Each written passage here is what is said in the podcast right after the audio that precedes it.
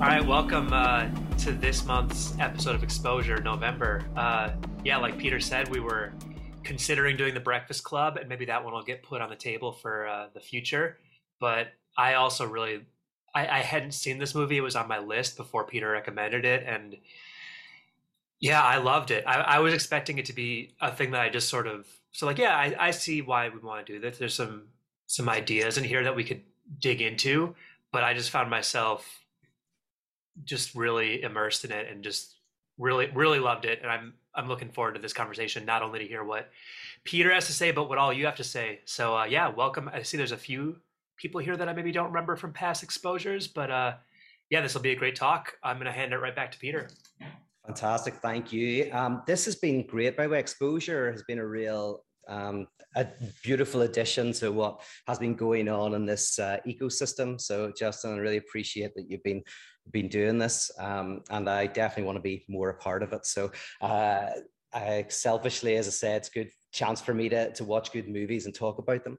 So, what I'm going to do is, uh, you know, I don't want to take too much time, but I'll do maybe chat for 15 or 20 minutes um, about the movie and, and the way I look at it, and then, you know, open it up for 40 minutes of discussion. Um, the, the plot outline in brief um, is that, you know, I, am obviously going to miss out a lot, but I'm going to try and strip it down. And you've got really two men who have um, uh, suffered a loss of their one, uh, their wife uh, committed suicide, but she's still alive. So it's all about presence of absence, right? So the, there's about people who are dead and gone, but not gone, but remain present. So for one of these men, um, the the wife is in a coma. So between life and death kind of not even between life and death like that's the thing. It's it's not a in between. It's like you're both not there and there. And then for the other um i don't know if it says um how she died but you know the other this this woman died. There are other losses. So that there is uh, amir who uh, you know the woman who committed suicide is uh, his mother. And then there's also a restaurateur who is that, is that the right term for it? Owner of a restaurant who um, uh, who's mourning the loss, or he hasn't mourned the loss of a dream of setting up. I think it was a British pub, right? So there's there's various elements, but we'll concentrate on the two uh, these two figures. Um, you can then read it as a movie that is about the loss of another. It's a movie about mourning. It's a movie about um, the inability to mourn, and the other could you know, if you want to take a psychoanalytic view, you could maybe say it is the mother other. Um, it's the kind of a, you know, there's a certain Oedipal dimension to this. And it's interesting that there is two men and the woman who's lost, the mother, the losing of the mother, that kind of thing. So um, for Claude Levi Strauss, and I mentioned that I was going to, um, in the, I think when I was talking about this earlier in the week, that I wanted to use Claude Levi Strauss as a kind of lens through which to look at this film. I think um, he's he's incredible uh, anthropologist, and his work on myth is second to none. And uh, Levi Strauss talks about how in stories and myths, there's there's a problem, there's an issue. Um, and so I want to kind of name the issue in Pig as the issue of how to deal with the trauma of the loss of the other. And you have kind of two different solutions, initial false solutions to this problem.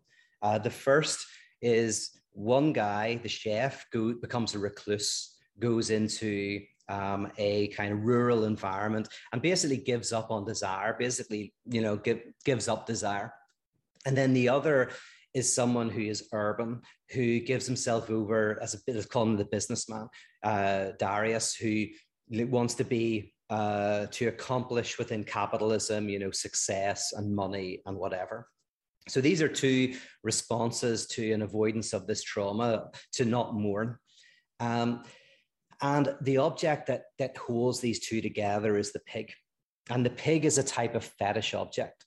So a fetish object is an object that it's not magical, but we treat it as if it is. So we know it's not magical. We know it's just a pig, but somehow it has a magical function. So the magical function of the pig for the chef, Robin, is um, is that while he has the pig, he doesn't shed a tear, right? It, it, it, it, event, it prevents him from feeling the full emotional trauma of the loss that he's had. Just like I know a family, whenever their son died, they kept the bedroom just as it was. And it was only when they you know, took apart the bedroom years later that the, the father, who's a very stoic individual, was able to you know, have an incredible emotional outburst. Know, he probably had elements of that, but there was a certain sense in which there was a fetish object. Or if you break up with somebody and maybe you have the dog and the dog is there and then weirdly when the dog dies you have this incredible emotional outpouring over the death of the dog more so than you would usually have because the dog was a type of fetish object that prevented you from experiencing the full power of the trauma so this pig is acting as this or transitional object maybe uh, when i call it would call it fetish object um, and I guess also for Darius, the businessman, it's a type of fetish object. It's part of like he wants this pig that will get him these great truffles that will make more money, et cetera, et cetera. So this pig kind of joins the two characters together.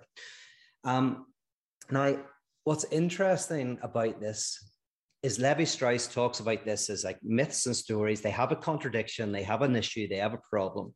We have this problem of how to cope with the death of the other, the loss of the other and we have two kind of solutions to that don't really work. Then Levi Strauss says that a good a, a, a myth then has a twist. It tries to solve this problem, and the first attempt to solve it's always a failure. This first twist. Um, now, when Levi Strauss talks about this, he doesn't say all myths have this structure. Um, in that some myths haven't got to completion yet. but when but by the time a myth gets to completion, it will have all of these elements. So there is a universal dimension to this. But it's like Hollywood, most Hollywood movies don't get to the end. They're the perpetuation of the field, um, the field uh, solution. Um, but when you watch movies like like something like Rocky, we were watching Rocky Four last night, and um, the director's cuts. There's an ultimate director's cut by Sylvester Stallone, and um, it's very different. They took 40 minutes out and they put 42 new minutes in, made a new different kind of almost a different movie. Um, but like, well, in Rocky, over the course of the films, I think you could do an analysis that all of these elements that we're going to talk about are in the movies.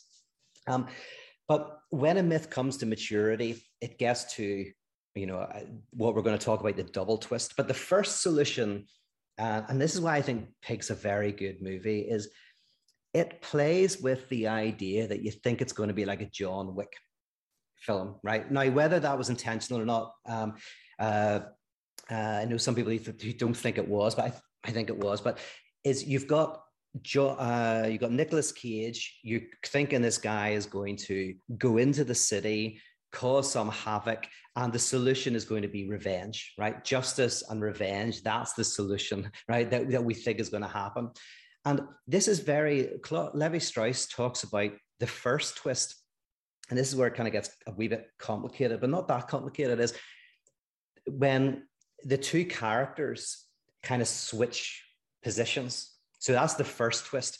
So the interesting when you watch pig the recluse who's given up desire who's who's living basically in a melancholic existence in in the forest kind of then takes on the uh, the role of the businessman who then now is like actually pursuing something going into the city right from the rural to the urban going into the re-engaging in this environment to find this pig and so we have this interesting twist and this possible solution to to the problem of mourning the problem of the loss of the other but the thing about Pig is it continually subverts it. So just some of my favorite bits. I mean, the first bit where he finds out where the two drug addicts are who stole the pig. And I, it was a while since I watched it, but from what I remember, right, he goes to this market or whatever. He gets this information about where these drug addicts are who stole his pig. And then he marches over. And I'm fully expecting him to walk in and kick some ass, beat these guys up, like force them to say where the pig is and it's going to be this this justice retribution narrative that starts with beating up and i think basically the next clip is when they're inside the caravan all like drinking coffee or drinking tea and, and he's like talking about how pissed off he is that they stole his pig and they're like yeah really sorry we really shouldn't have done that and, and it, it completely subverts this kind of like expectation of he's going to like solve the problem through violence. And, you know, he then, the, through powerlessness, that's the interesting thing. So not the power, it's not the power of force, but through powerlessness, like this, and this really hurt me. Why did you do it? Da, da, da.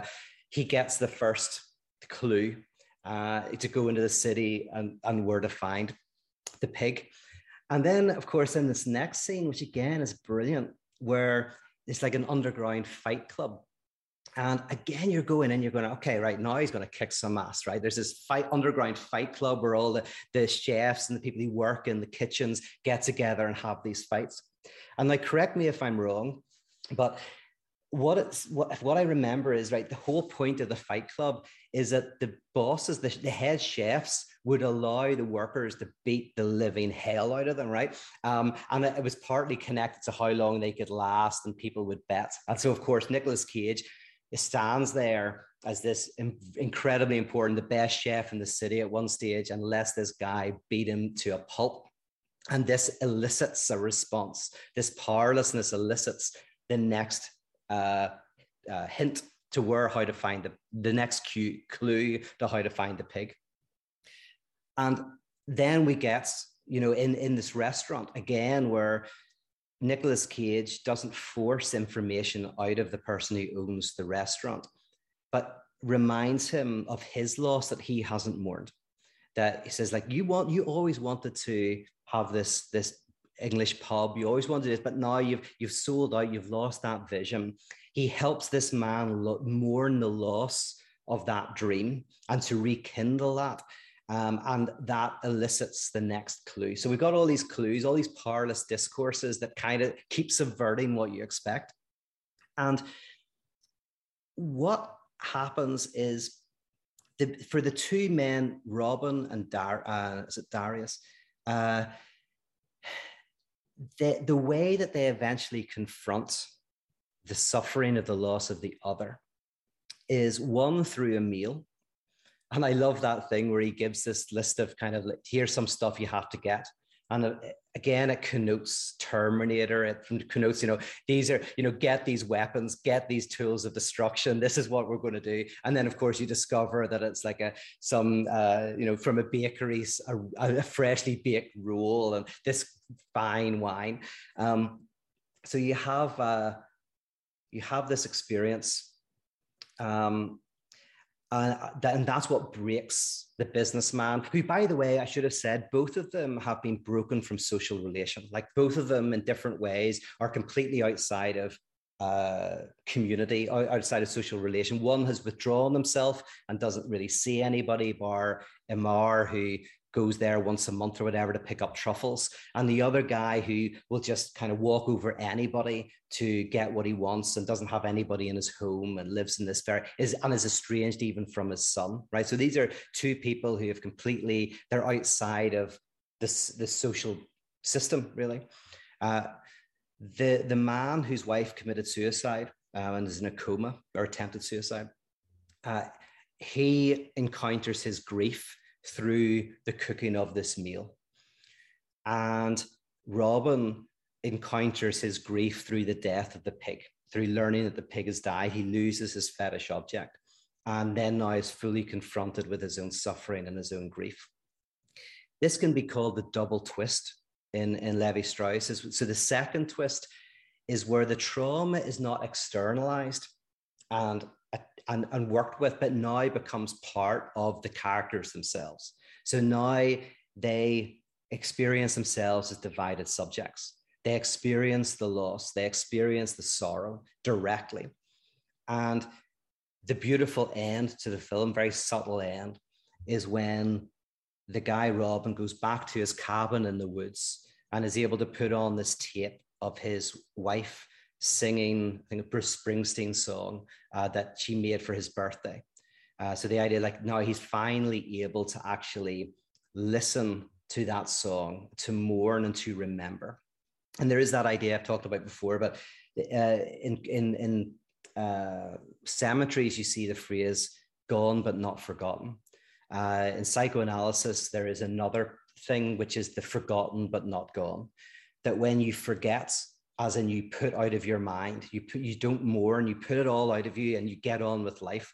What you put out what you forget is not gone. It remains within you um, in broken social relations and various symptoms that are destructive.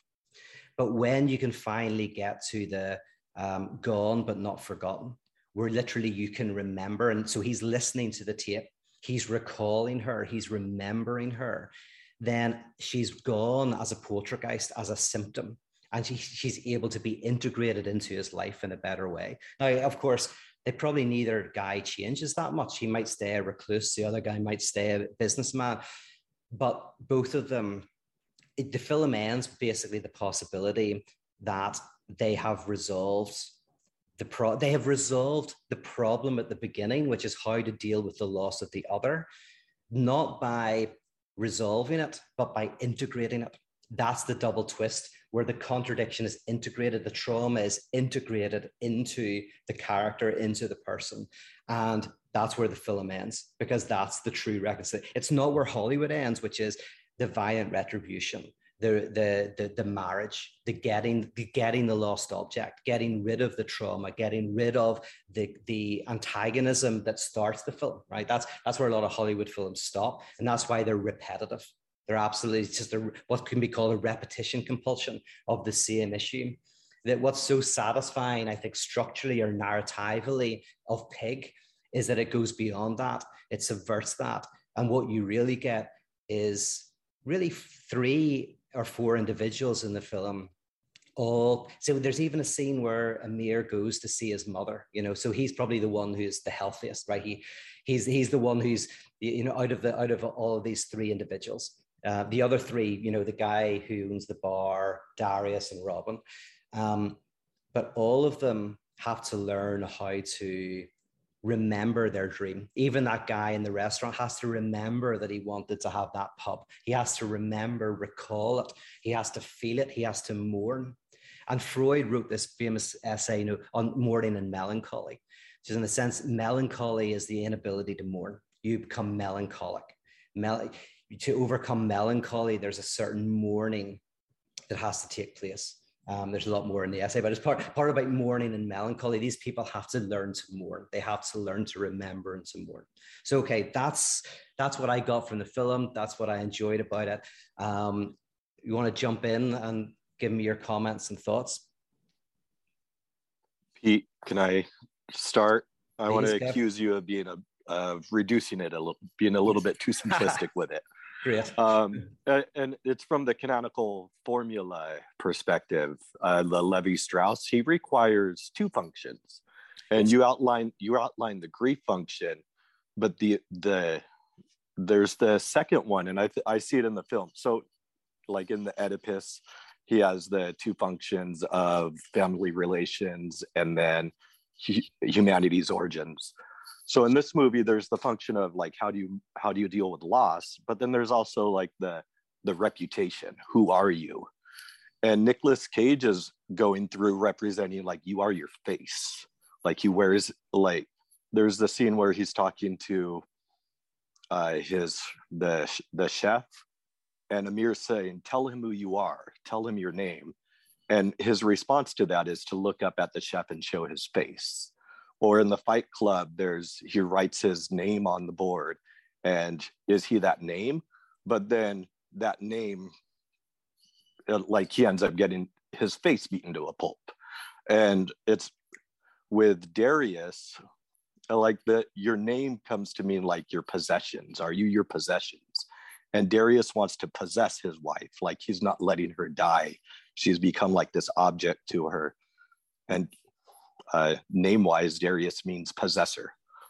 Um, while Robin, or which means fame, um, he's going through and it's like it's it's his face that he that he's proving is still known. Like when edgar tells him like you're nobody. You don't even exist he proves his existence by showing that his face is still recognized um, in addition to his name still being notable.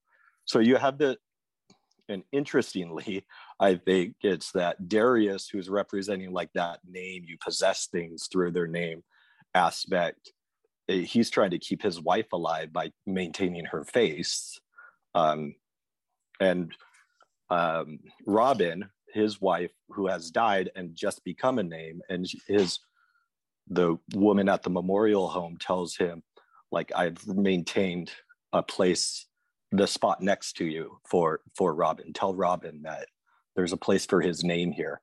But like there's this whole thread going through of like what amir raises it when he says like everything i do is about my reputation is and the dialogue is really like centered around this that question of who are you? Are you your name or are you your face? or however you want to state that binary.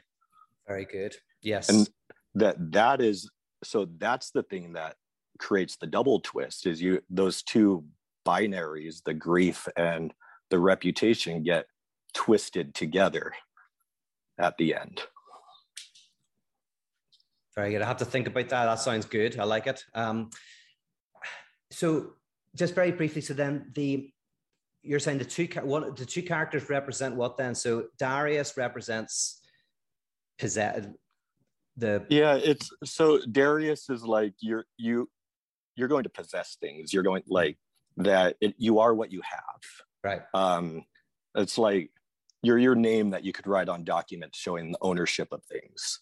And robin is more on the on the lines of like it's your being. It's your desire. It's your being. It's it's your face. It's like it's more it's like it's the you only get a couple things that you get to care about. It's what you care about that is who you are. And he's more on like that embodied side. So yeah so the, yeah i'm just thinking uh, there's gabriel marcel wrote a great book called being and having but that's what you're kind of almost it's like, it, so one is uh, being and one is having in a sense. There's a is that so darius is having and and robin is being. Yeah that, yeah okay and then yeah there's and the contradiction between those two things. Yeah, that, that, yeah. And you you kind of get it through the pig as well because I it's the I started thinking it was a movie about um, um, commodification, like the commodification of our relationships, because the way that he's getting people to help him find his pig is by saying that she's like, I don't have a business without her. You can't rely on me, Amir, unless I have the pig. And so that this relationship's been fully commodified. And at the end, he near the end, he reveals, no, I don't need the pig for my business. It's because I love her. Yeah. And like that, that love is becoming like the double twist where all of these things get tied together. Yeah. But I, I so I started out by thinking it was a movie about commodification and then look like trying to untangle that. What does it mean to have your, your reputation? Yeah. And I just see that going throughout. Very good. I know I like that. And also, you reminded me, like, whenever he says, um, I just love the pig, just uh, in one mm. sense, you could say that actually the pig becomes the where he transfers his love for his wife. So it's not that he loves his pig, he loves his wife through the pig. And that's what's really interesting is that somehow the pig becomes the, the site where he is able to love his mm. wife and, and avoid the confrontation with the trauma. But yeah, no, I like what you're saying about being and having. I haven't thought about that, but that's that's very, very good. Thank you. Anyone jump in? Well, that's the uh, yeah. I, I, recognize so much transference, not just from Rob, but Amir and even Darius with the pig. And it's, I mean, it might be a sexist metaphor, but the idea of the pig being this second trauma or this double twist, mm. um, both in the Freudian sense of the the double, uh, the dual traumatism or whatever he called it, and Strauss's double twist. Like you have the death, the dying by suicide, but being on life support with Amir and Darius. And then you have the death of Rob's uh, wife. And then the pig becomes this kind of lost object for all of them through which they can it's the it's the double twist through which they can actually experience the trauma of that initial loss and it's uh I love the ambiguity of the pronouns throughout the film when he says, I loved her, referring to the pig, mm-hmm. but also to his wife. When Darius says uh, she died, referring to the pig, but also Darius's wife, Rob's wife. The pronoun, I mean, the pig becomes again sexist metaphor but the pig becomes uh, this lost object of the woman they both kind of lost. And it's this like traumatic hero's journey for both of them um, with a lot of shades of like orpheus for Matt, me. Matt maybe you can get over the sexist problem of woman as pig. And if you think of it as women who can find the magical thing for you like the pig Mm. isn't just a pig like the truffle. The truffle yeah. So Mm. woman as the one who can find the truffle. Like i i don't i the, the pig was clean ate off of his plate. Like it wasn't like represented as anything but like the the treasure finder. So i i don't know. I didn't read it as like a women are pigs. It's like women can find the magic for you. And that's why it's so traumatic if you lose you know, Yeah. your love That's the yeah. The truffle is objet petit a, which is Mhm. quite. I never thought of that, Sarah. That's very interesting because Mhm. that's the that's the definition of women in um, some of Lacan, which is obviously the the uh, the holder of objet petit a. So yeah, that's very good. I also love the fact that the pig is a mundane object that that you know that is magical. That is kind of which is love. You know, which is actually the the kind of the, the it's the incarnation of the lowest and the highest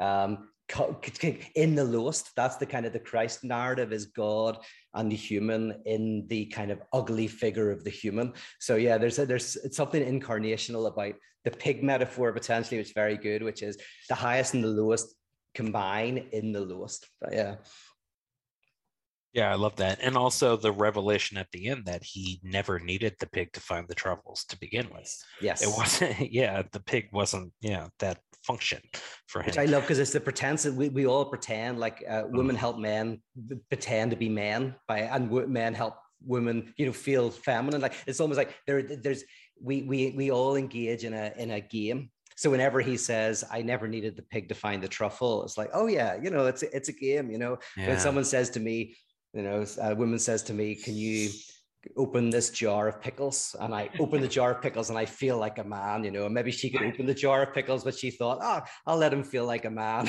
whatever it is. It's this, this, you know, a pretense that, that, but, but that, that develops the objet petit a. Objet petit a is precisely there a, a game that arises anyway that's maybe going Mhm. too far but i love i love i didn't notice the the pronoun thing that's very clever because there is an ambiguity because the pig is a trans a transitional object it's a transference object yeah very good And An uh, alternative line of thought, if anyone wants to explore it, I, I'm really interested in the Christian component of the film, and I'll shut up after this. But the idea of weakness, the idea of literally turning the other cheek in a sense when getting beat the hell up, the idea of uh, fellowship through communion, through a shared meal, um, the idea of a non-violent uh, road to um, I don't know, that ultimate cross where he realizes the death of the pig, the death of his wife, death of God, maybe. I don't know. That's a different perspective. Anyone wants to explore? I'm done.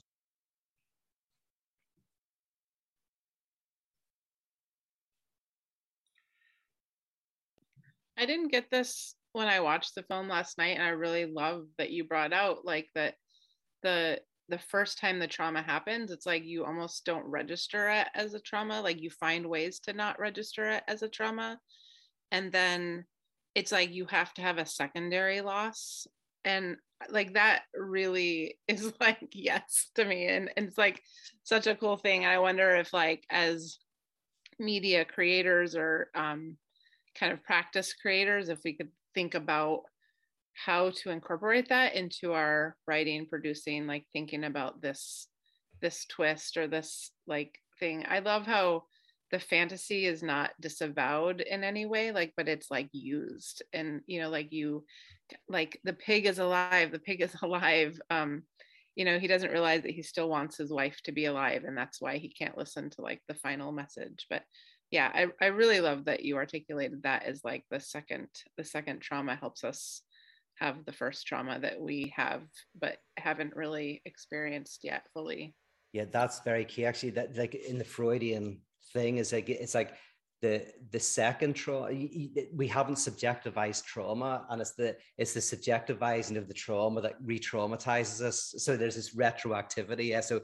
there's this re, there's this double trauma. So the, the big issue in the film is they haven't subjectivized their trauma. Their trauma is not it's objective not subjective. It's objectively in the pig not subjectively in themselves. And then they subjectivize the trauma and, re, and so retroactively it becomes a trauma. But yeah it's very good very good I'm curious if anybody can say something about the son. Like I liked what I think you said, Kev, about or someone about how like you think it's a capitalist kind of um relationship with the son, like, oh, just this for that.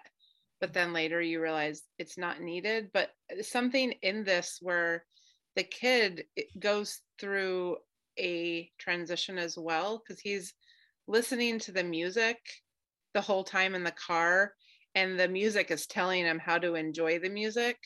And then at the very end he just lays back and listens to music. I thought that was like such a beautiful moment where the the kid is like the whole time is like just being told like this is how to ex- like enjoy this music. And there's something about um the main character that is kind of acting as this christ-like figure to the son as well which i wasn't sure i like they have this like really wild bond at the end where you know he's going to continue to give him truffles and he's like going to continue to help him so i don't know i didn't understand that but i love the way in which um, him coming to terms with his own stuff is helpful to other people in a way mm-hmm. sarah i thought that was kind of what i saw in that was uh from the scene when uh I'm sorry, I don't remember their names, but Robin Nicolas Cage when he gives the speech to the his former employees saying like who are you doing this for? These people don't exist or however, however he says it. That that's him trying to reveal the um the lack of the big other and that the the kid when he realized like you don't need this big other to tell you what music how how to approve of this music for you or to show you what is in this music to understand it that he he had no more investment in this idea of a big other that he needed for that, and could just sit there and let the music happen to him. Um, which I, I, to me, like the the scene everybody talks about, and probably for good reason, is that scene in the in the fancy restaurant because it is just so striking how he shows up and how he like bears these marks of like disfigurement and can't be integrated back into polite society that he come that he came from. I thought was just so striking that he's just sitting there he could have so easily cleaned the blood off his face, but he wants to go back into this uh, this immaculate restaurant with those marks on him to kind of bear witness of this. Like you you don't care you you put nothing of yourself into this meal. You don't you're not giving yourself the like the burden of caring enough about a thing.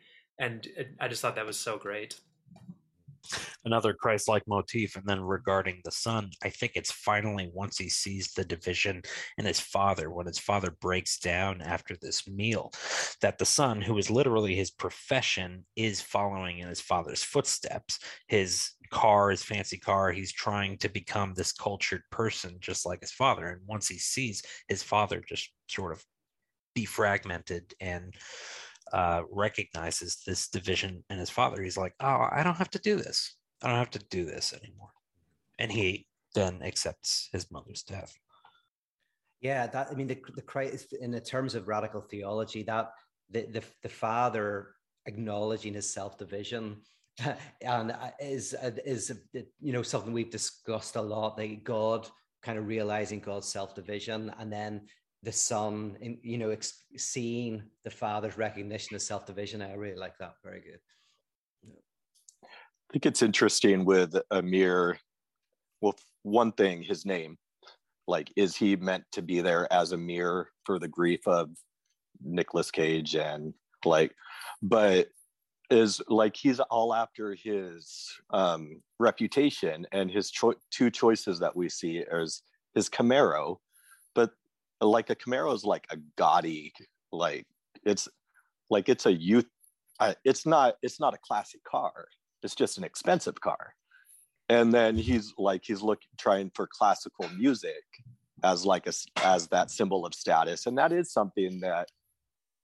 But it, like it's it's all these shortcuts that he's trying to take to get to that reputation, like this this gaudy car and um, this music that I hate that but I'm trying to love.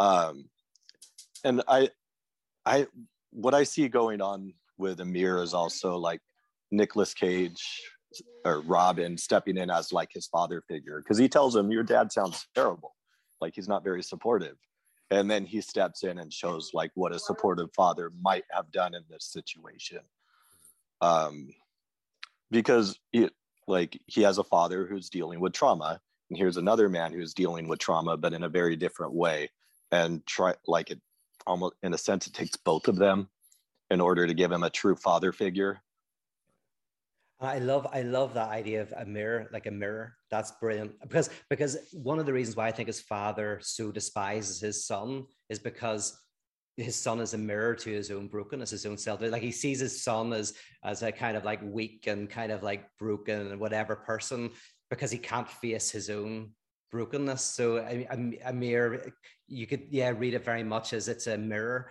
that he doesn't want to look in. And Robin drives kind of drives that home and during the dinner scene when he says here's a wine that your son found like reminding him like that this son is connected to this memory that we're recreating for you as well mm. beautiful leah did you have something to say sorry i saw you reaching as if i i do i was i was talking to somebody else but um i do have my favorite part was robin driving around the city with amir in that ridiculous car I think that that was actually my favorite part of the whole movie, regardless of their characters and kind of how the plot played out. Just the visual of this extreme, like one guy who's way too fancy and one guy who's way too messy driving around a city that's intentionally portrayed as average. Um, so, and you're, I think I'm supposed to identify with the averageness of the city.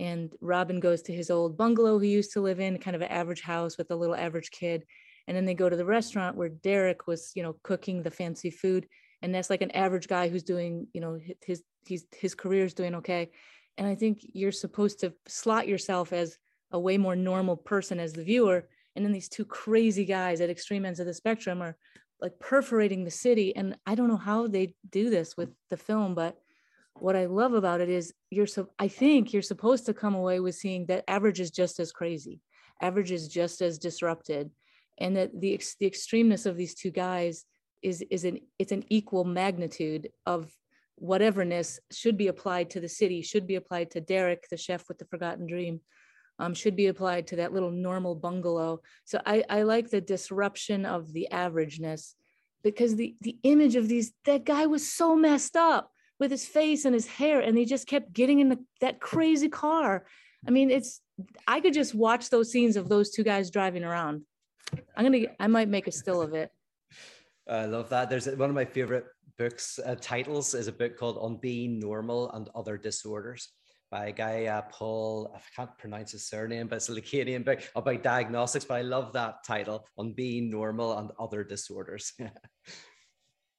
I I had a conversation with a friend just the night before watching this film and she had been living in Portland for a few years and she was complaining about how because Portland has become known as a place where people are like uber recyclers and super woke there's now this very very image conscious feel in the city and she said she couldn't get over how much like how big the talk was and how little in it people were um, and so i thought wow that makes sense i've I've never really been there, but I could see how, you know, after a place becomes a mecca for something, people go because they've heard of it being something and it's not it's it's just more kind of hype than it is reality. And so that was kind of helpful for me going into the film. And, and I also really loved that scene where he calls for the chef and the three of them sit down and have a conversation. Dude, that actor, I have to look up that actor because I know I remember that face, but him just like smiling super big while you can see like the death in his eyes. I was like, oh my gosh, that is, it was such a perfect image of like, this is what it's like to strive and pursue under a capitalistic system. You're like, everything is great. Oh my God, I love it. This is what people want. This is what people want. And then a man with blood all over his face is like, no, yeah. this is not what you want. and he's like, ah, like just ruptured his little like worldview right there. It was an amazing scene. I love it, and I love the fact that that that uh, Robin had said the only way he could describe his relationship to the pig was in was in economic terms. You know, it got truffles because he couldn't really say at the beginning. It's just because because I love her. It's because it's the transition. So it's like it, it's even he puts this love of the pig in in consumerist kind of economic terms, uh, but he is completely outside of that. The pig has no economic value to him at all. Um, so yeah, he, uh, Robin really is this character that is breaking through this frenetic desire for the object. Yeah. I really um, enjoyed it just because I actually do live in Portland, uh-huh. um, and my my um, job brings me in really close contact with the Portland uh, celebrity chef culture. Because um, I'm a farmer and I sell my stuff, my specialty things like the truffles to the celebrity chefs. So this has just had so many layers for me that um, that were really interesting in the myth making of the celebrity chefs in town. Um, and how those myths get perpetuated, even though um, there may be nothing underlying the myth eh, left. um, so I really enjoyed the film, but I especially enjoyed how um, Robin disrupted every scene he was in by virtue of his appearance or um, the things he just brought, um, like especially the scene in the restaurant where he reminded that person of their dreams and what they were and what they've become and how disruptive he was just in every scene basically. He just destabilizes and disrupted in a way that didn't let people stay where they were. It it um it was almost like i guess a, a, a representation of the real for me like yeah. his role there.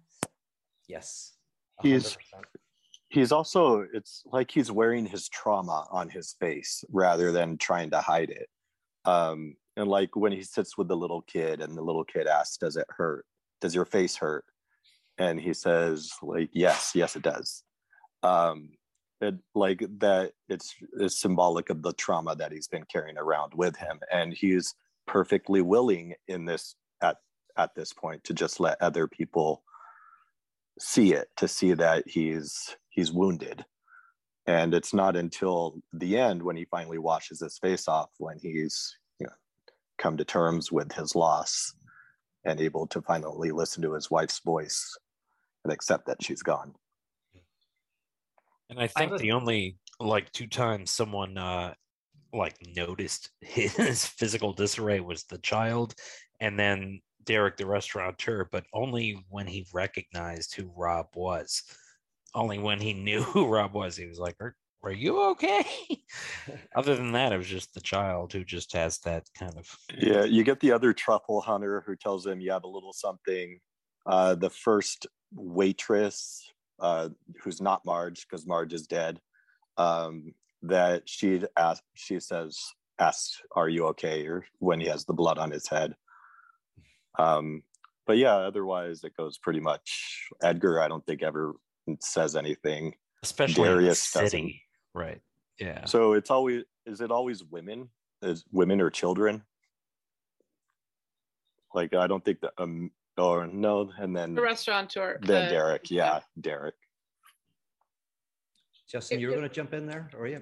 Yeah, I was just I was going to have a, a, question for Pete, but then kind of going off of what uh, Karen was saying just about the celebrity chef culture and how it's just such an obsessed like a a disavowal of the lack and that him coming in as like the celebrity chef par excellence like almost like he was larger than life in that city and then intentionally bearing that lack on his face the like letting himself just be so uh compared to like the white coats and just the restaurant that was obsessively scrubbed just looking so disgusting and and and, and just flaunting it in front of these people like look look how stupid your world is. Like this is this is what it looks like to actually care about something or to to actually live a life of meaning. And i i think i'd like to hear from some people maybe connecting his thing about saying like you only get to care about so many things or whatever the, the quote is and connecting that to the idea of i think lack or or almost saying like you you get to like the whole point is that you get to lack something or you get to lose something. You get to care about something enough that lacking that thing or losing that thing could matter to you and and finding that as being like the source of meaning but pete, pete i kind of going off that, I just wanted to maybe have you unpack what you meant when he was living in in nature as that being his uh, refusing of desire or giving up of desire specifically. Yeah, like broadly speaking, I go almost like if if you see this as a three tier thing where um, uh, there's there's kind of the pursuit of the thing that will make you complete the city, the urban life, the the restaurateurs who want to you know this they you know pursuing the thing. Then the nihilistic insight is the is the uh, is, so nihilism is where you go oh nothing means anything right you kind of like withdraw completely um, which is which is a step forward. So that's why I think Nicolas Cage Robin is always such a disruptive force because he is further on than these people in the city. He's had an insight, but his his arc is the third step where he has to move beyond complete melancholy and nihilism to the point of being able to find meaning in the loss itself. So that's so that's him. So there, he comes into the city and he is a prophet type. He is a messianic type in a sense, disrupting our our belief in this libidinal kind of attachment to the city, to consumerism. But the great thing is he's not like he is, it's only because he's he's experienced the the puncturing of that. And I think symbolically that's what his reclusiveness is. Like he he's given up desire. He's he's like a hermit who's forced to go into the city. But then then I, for me, his his salvation, his cure, is that he's able to then now find meaning in the meaninglessness. He's able to find um, a depth. He's able to mourn. So, so, so symbolically for me, it's like he was the the person who was melancholic, lost desire, completely living in a forest away from everybody, and and that itself needed eventually that's the double twist for me is the double twist is then he finds meaning in that meaninglessness through returning to the city. Is that uh... no that that that's good. That helps me kind of understand where you're going with that. And uh, yeah I, I kind of while you were saying that it made me think of maybe what i like about using him as a chef and how him figuring out how that's meaningful is that a chef and especially the kind of chef that he's represented as could put put so much of himself into this act of cooking and like sweats and suffers and toils so much over this thing that they give away and like finding meaning in that you you you care so much about this meal every little detail of it and then you lose it over and over again and keep repeating that act oh, as a as an identity. And like that's his identity as opposed to maybe imagining this previous existence that he would have had where he would have gotten more out of just his his white coat existence and and the identity of I'm a celebrity chef. Now he's like I'm this grotesque, disgusting person who who puts this garnish on so perfectly and cares about every detail so that I can just give it away and never even have it for myself. And and realizing that I think is just a really amazing um, metaphor to use as the, as the chef in this. Yeah, I mean the metaphor. I mean, it's, on Matt, you you brought that up, and I didn't I can't believe I didn't see it because it's plain as day now. When you said it's like the meal as well, the the fact that they're sitting around a meal about like a, a communion, a shared loss. Like it's it's at that point that he is able to acknowledge uh, Darius is able to acknowledge the, the loss of his wife, which is communion is the very place where we remember the death of God, the loss of God. You know, it's communion is precisely a meal around a shared loss in which we are able to remember and mourn and laugh. It is a wake. So yeah, the, the, the richness of, of the metaphor is incredible. And I, I'll go ahead. I was going to say his his discussion with the little kid about the persimmon, um, where he's I, he's talking about grief because he says a persimmon is something that tastes uh, terrible until it's ripe, um, and then there's this you have to get rid of this thing called tannins. He says, and then but that grief is working the same way, and this is this is the story of the ripening of his grief, where it actually could be something that's palatable Wow. Um, and then with that bringing in of tannins, Glenn, you're you're talking about wine as well. And then during the communion scene, um, with like this fully aged wine that he already has a fond memory of from the story of Darius getting drunk with his wife. The he here is Darius. The Darius getting drunk with his wife. This is that bottle of wine, but now it's even more fully aged. Um, and so the tannins had had that time that chance um, to become even more palatable and like how it allows his grief to come out or darius's grief to come out and comes out as anger for him but the story of the ripening of grief yeah, do you see why the writing's so good. My goodness, I'm getting so much more from, the, from this. Anybody want to jump in and who hasn't spoken yet or hasn't said very much? But, well, I've said a uh, lot, but I just wanted to say one more thing about the meals before we move on. That oh, yeah. like the son Amir says that his parents always went out and fought, and it was because of a meal that they came back happy. So there was also like, why is he holding on to his wife if they mostly fought, if they mostly didn't love each other, and then it was a meal that created the fantasy, the community, the communion. So I don't know. I thought that was another like meal that was really fascinating like like what was it about her that then became this fantasy that he couldn't let go of yeah uh, i think what what struck me the most throughout the film um, was to me it was a kind of like sublime ambivalence between intimacy and distance you know so there's the like the penultimate scene with derek in the restaurant you know um, where uh, like Robin's distance is represented at the beginning and the end of the scene, right? He says, I just want to know where the pig is at. You know, this guy, this chef, this restaurant, they're just means to the end. Um, Derek could be anybody. Um, and then, of course, we find out that Derek is not just anybody. Um, he remembers all the details. Um, he says, you know, it, it was the pub that you wanted to open, right? Derek, Derek had forgotten about the pub Robin had so Robin is fully in the singular in this point, identifying with the singular. Um, of course, the scene ends with just tell me where the pig is at, you know. But I never felt any kind of a sense of antagonism between these two poles. It always felt like a sublimation, you know, um, that and and the film strikes this note in so many areas, you know. Um, Amir is acting again as just a nothing, a nobody, a means to Robin's universal end. Robin is fully distant in a sense, right? But also fully intimate with him. Um, in in uh, in Robin's pleas, you know, for Amir to uh, to reconnect uh, with his mother.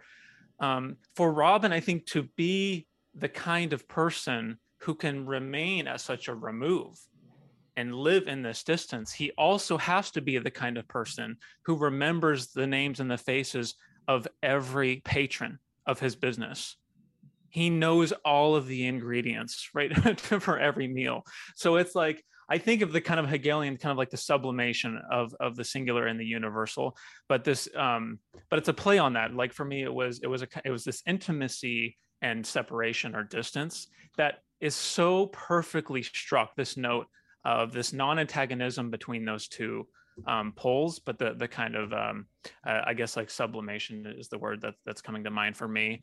Um, and again to the strength of the script it just feels like that is so powerfully displayed um, through through the entire script so so i just really enjoyed that uh, that element i was jealous when i watched this because i was like I wish I'd written this. I don't feel as I, I, you know, it's like it's just so good. I wish I, I could have done it, you know. So yeah, the the, the writing is so tight. Anybody I have, else? I, I, don't really, I didn't actually get to watch the movie because I saw your email about a half an hour before it started. I did purchase it and start it though. So I did see the pig. and, and I did see a little bit about their relationship, you know, in, in the, from the, well, the early scenes. So I got a sense of, you know, the feeling of the film. And, and so I'm just listening because I love, I, I often miss these and I really like enjoy them so much. And um, but what, so I can only bring you an experience, a personal kind of comment, how I'm personally relating to everything you're all saying, right? And what is really striking for me is I'm thinking about, um, and this probably has nothing to do with the film, so I feel really embarrassed, and yet I feel compelled to share it. So, um, and is like I grew up in the city, right? So if you live in the city, there's this idea that, and you have a job or you're doing exciting things or that have like meaning to other people, you feel, um, I don't know, it's, it's like, a, it's like, it's a label that you put on, right? And but when you live on the land or you live in a rural place or like isolated like this pig you also probably i'm not i know in this film that this is probably not the case but there's also a, a another community that surrounds you and my personal experience was growing up in new york and brooklyn and manhattan and then moving to the middle of nowhere i suddenly i was anonymous in the city.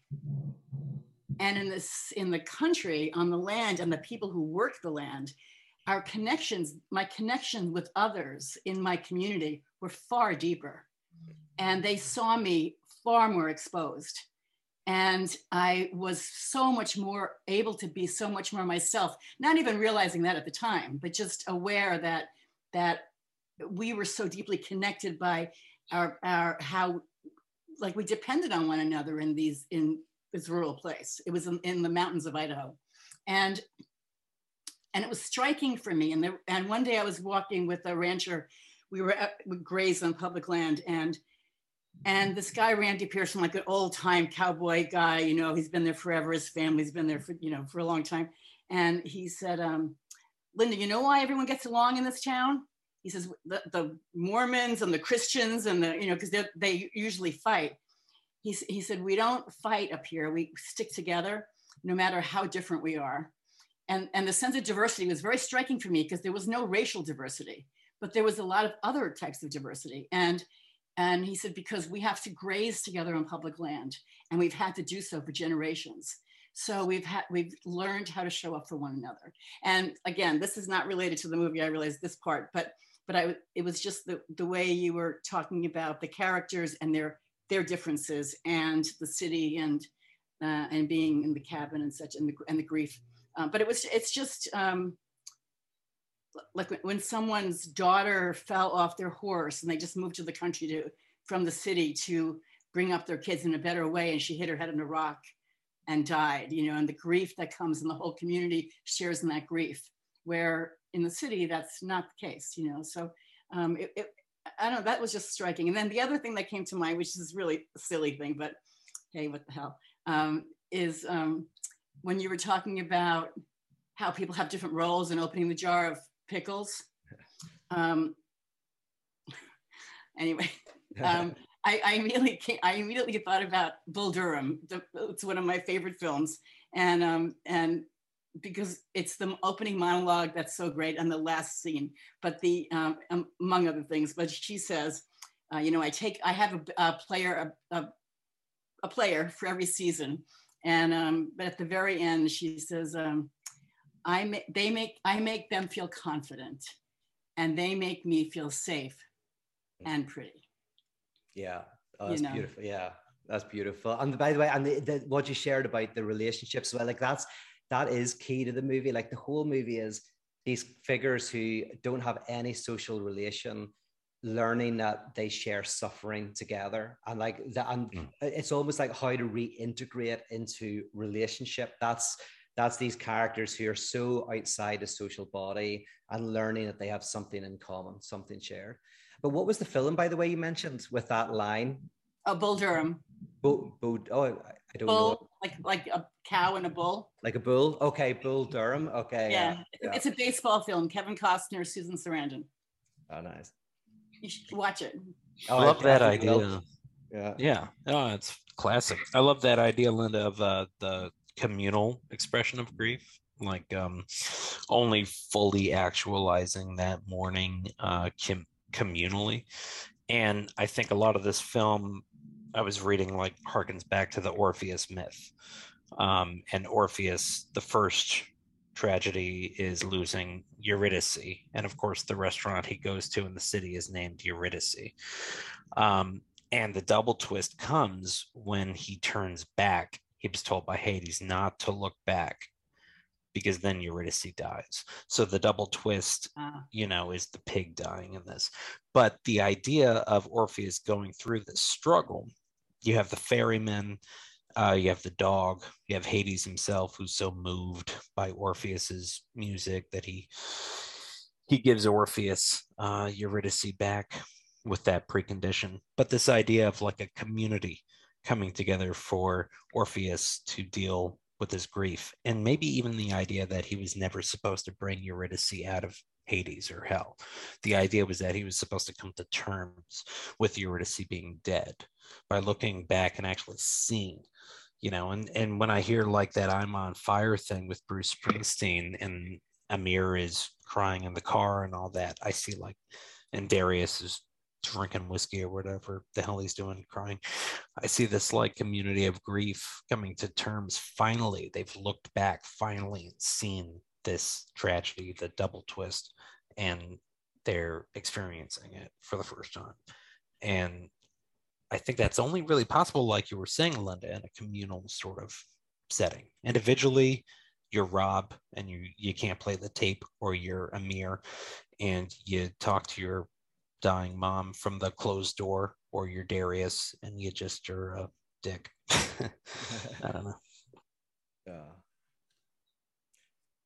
I was I was thinking that that idea of relationship might be is the twist that the reputation gets like are you your name or are you your face that that gets twisted into that idea of you are the relationships that you hold and then the double twist of now you have relationships and that how to deal with your grief that that all gets t- twisted together and that it's your relationships that help you to deal with your grief.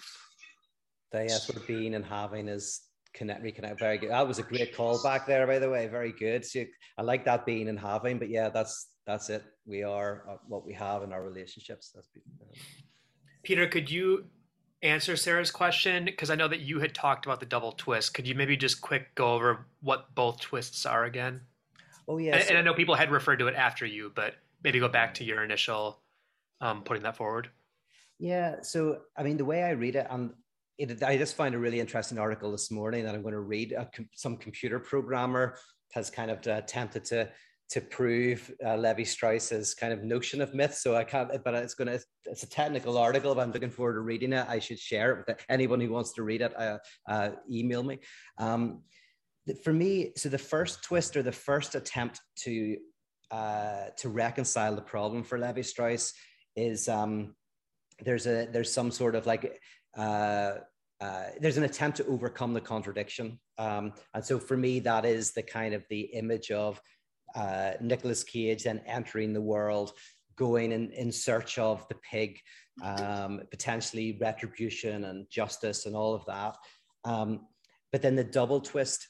See, the double twist is almost the way I understand it is the double twist is when um, a character whenever the contradiction is woven in so in, in a way you can say the pig is the is the trauma of the loss externalized and you're trying to kind of reconcile that and then the trauma is internalized it becomes part of the character. So um, whenever if you read this Lévi-Strauss article the structure of myth you, the, there's four point there's four parts to the this canonical formula. So the first is um, uh, th- there's two positions which are two attempts to reconcile a problem. So this is maybe for me loss of say the other two different characters who who try to reconcile this in different ways ex- externally. Then the failed attempt, and then the internalization of the contradiction. So the whole thing for Lévi-Strauss is contradiction is never overcome; it is woven in you always try to overcome the contradiction, get rid of it in some way, and then you have to realize that it's a part of you. But I don't know if that's any, Justin, does that clarify it at all? Do you want to jump in and add something to that? No, I, I think just restating that as Sarah had asked about that to make sure that we understood where we were going with that. And I, I think maybe if I'm understanding you correct, by the at the beginning, if he starts in a position of if you know, um, give you said giving up desire, but also in some ways almost like intense desire of living away from his old like completely lacking his uh his object yeah. um and then where the end the desire becomes sort of its own answer where living in that living in that place of lack kind of is the the answer to to the question of desire in the first place i think is yeah. it's like awesome. it's, yeah. It's like the trauma is externalized at the beginning. It's it's eh, he hasn't been able to subjectivize it. He hasn't been able to integrate it into himself and it's outside of him. And for me symbolically and i could be wrong about this so i'm just firing out thoughts but symbolically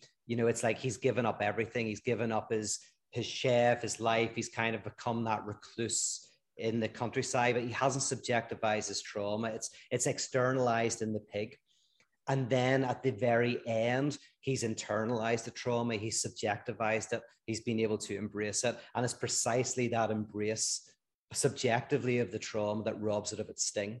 It doesn't disappear, but it's robbed of its. In fact, it becomes sweet. And that beautiful image, I think Kev, you said it, of like the um that whatever it was that is just that is too bitter to taste, but over time eventually becomes sweet. That that uh, he finally is able to subjectivize his trauma.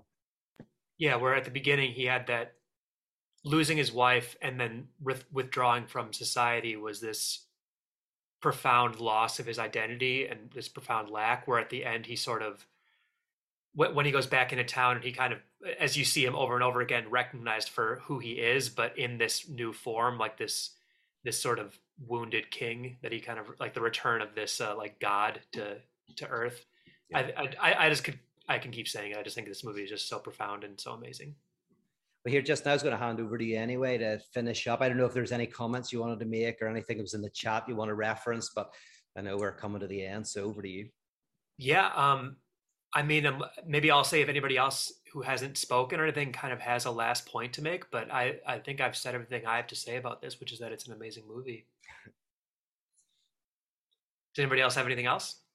So underline what you just said about like the king coming back to earth. Like that's such a beautiful like I was looking for someone to talk about him as like the maker of the food movement. Like because he made the food like the way that the story project like tells it, like he was like the author of a lot of what was happening and then he leaves and he comes back. So that was nicely said. Yeah.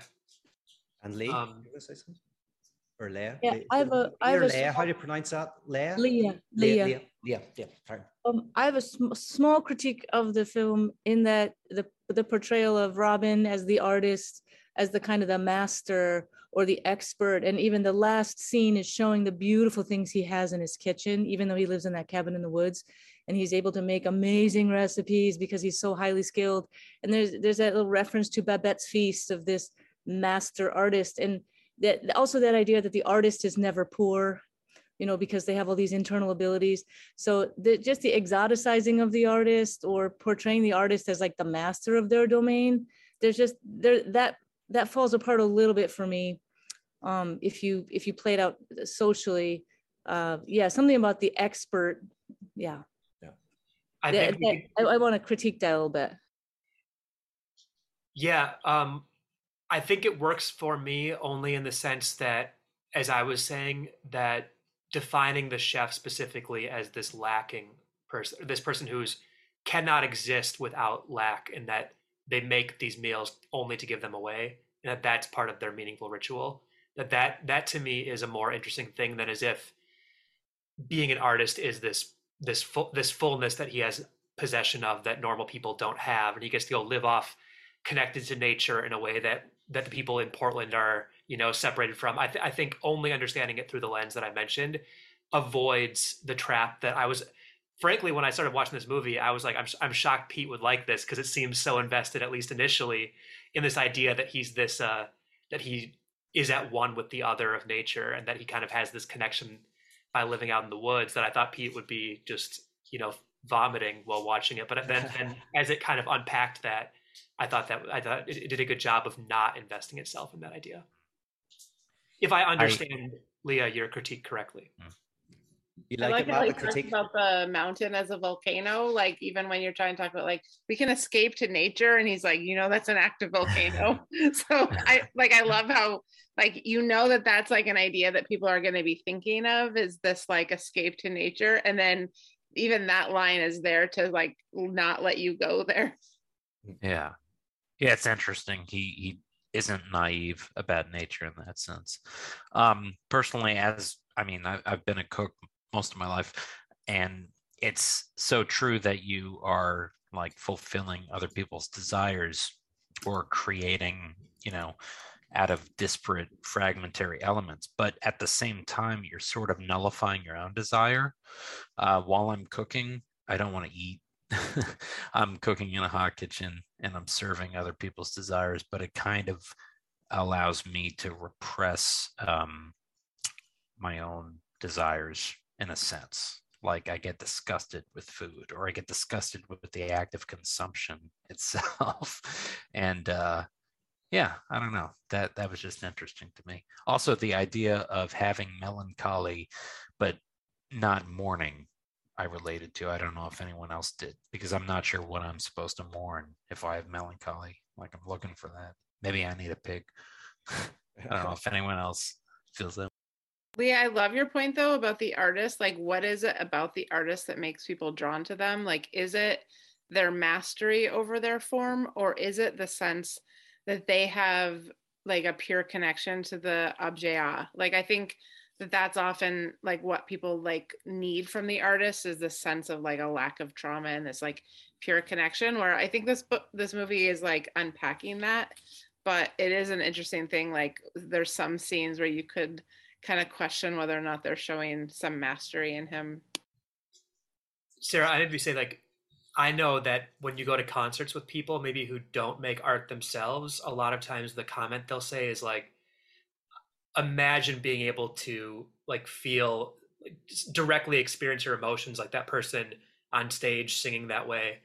And I don't know, I, I think I like understanding the value of art more as like almost a pathetic impossibility of existing in isolation because if you no matter what art you make it's a you can't exist on your own because it needs an audience even even even if that's just an implied audience yeah but you you can't sell art unless people have the fantasy that you have that connection like i've yeah. talked to lots of friends that like give away the secret to what they're doing and then it like loses all value to people it's like a it, it interesting like dilemma that artists are put into. Mm-hmm. They need a magician's code. Yeah. yeah.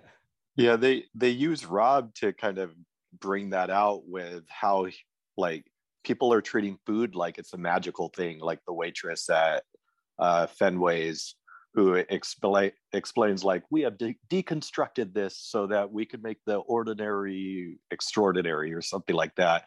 And then he just grabs one of the scallops and pops it in his mouth. Or after uh, like and they look at him like you're not approaching this with the correct sense of reverence and then when him and amir serve the meal and he just sits down and he just grabs his fork i think he's even holding it with like the wrong his knife with the wrong hand according to like custom. And then he starts just eating. And they look at him like like where's your sense of reverence? And that's as as an artist like this amazing food has just become ordinary to him. Like it's lost that magical quality or he's d- divested himself of the magical quality of it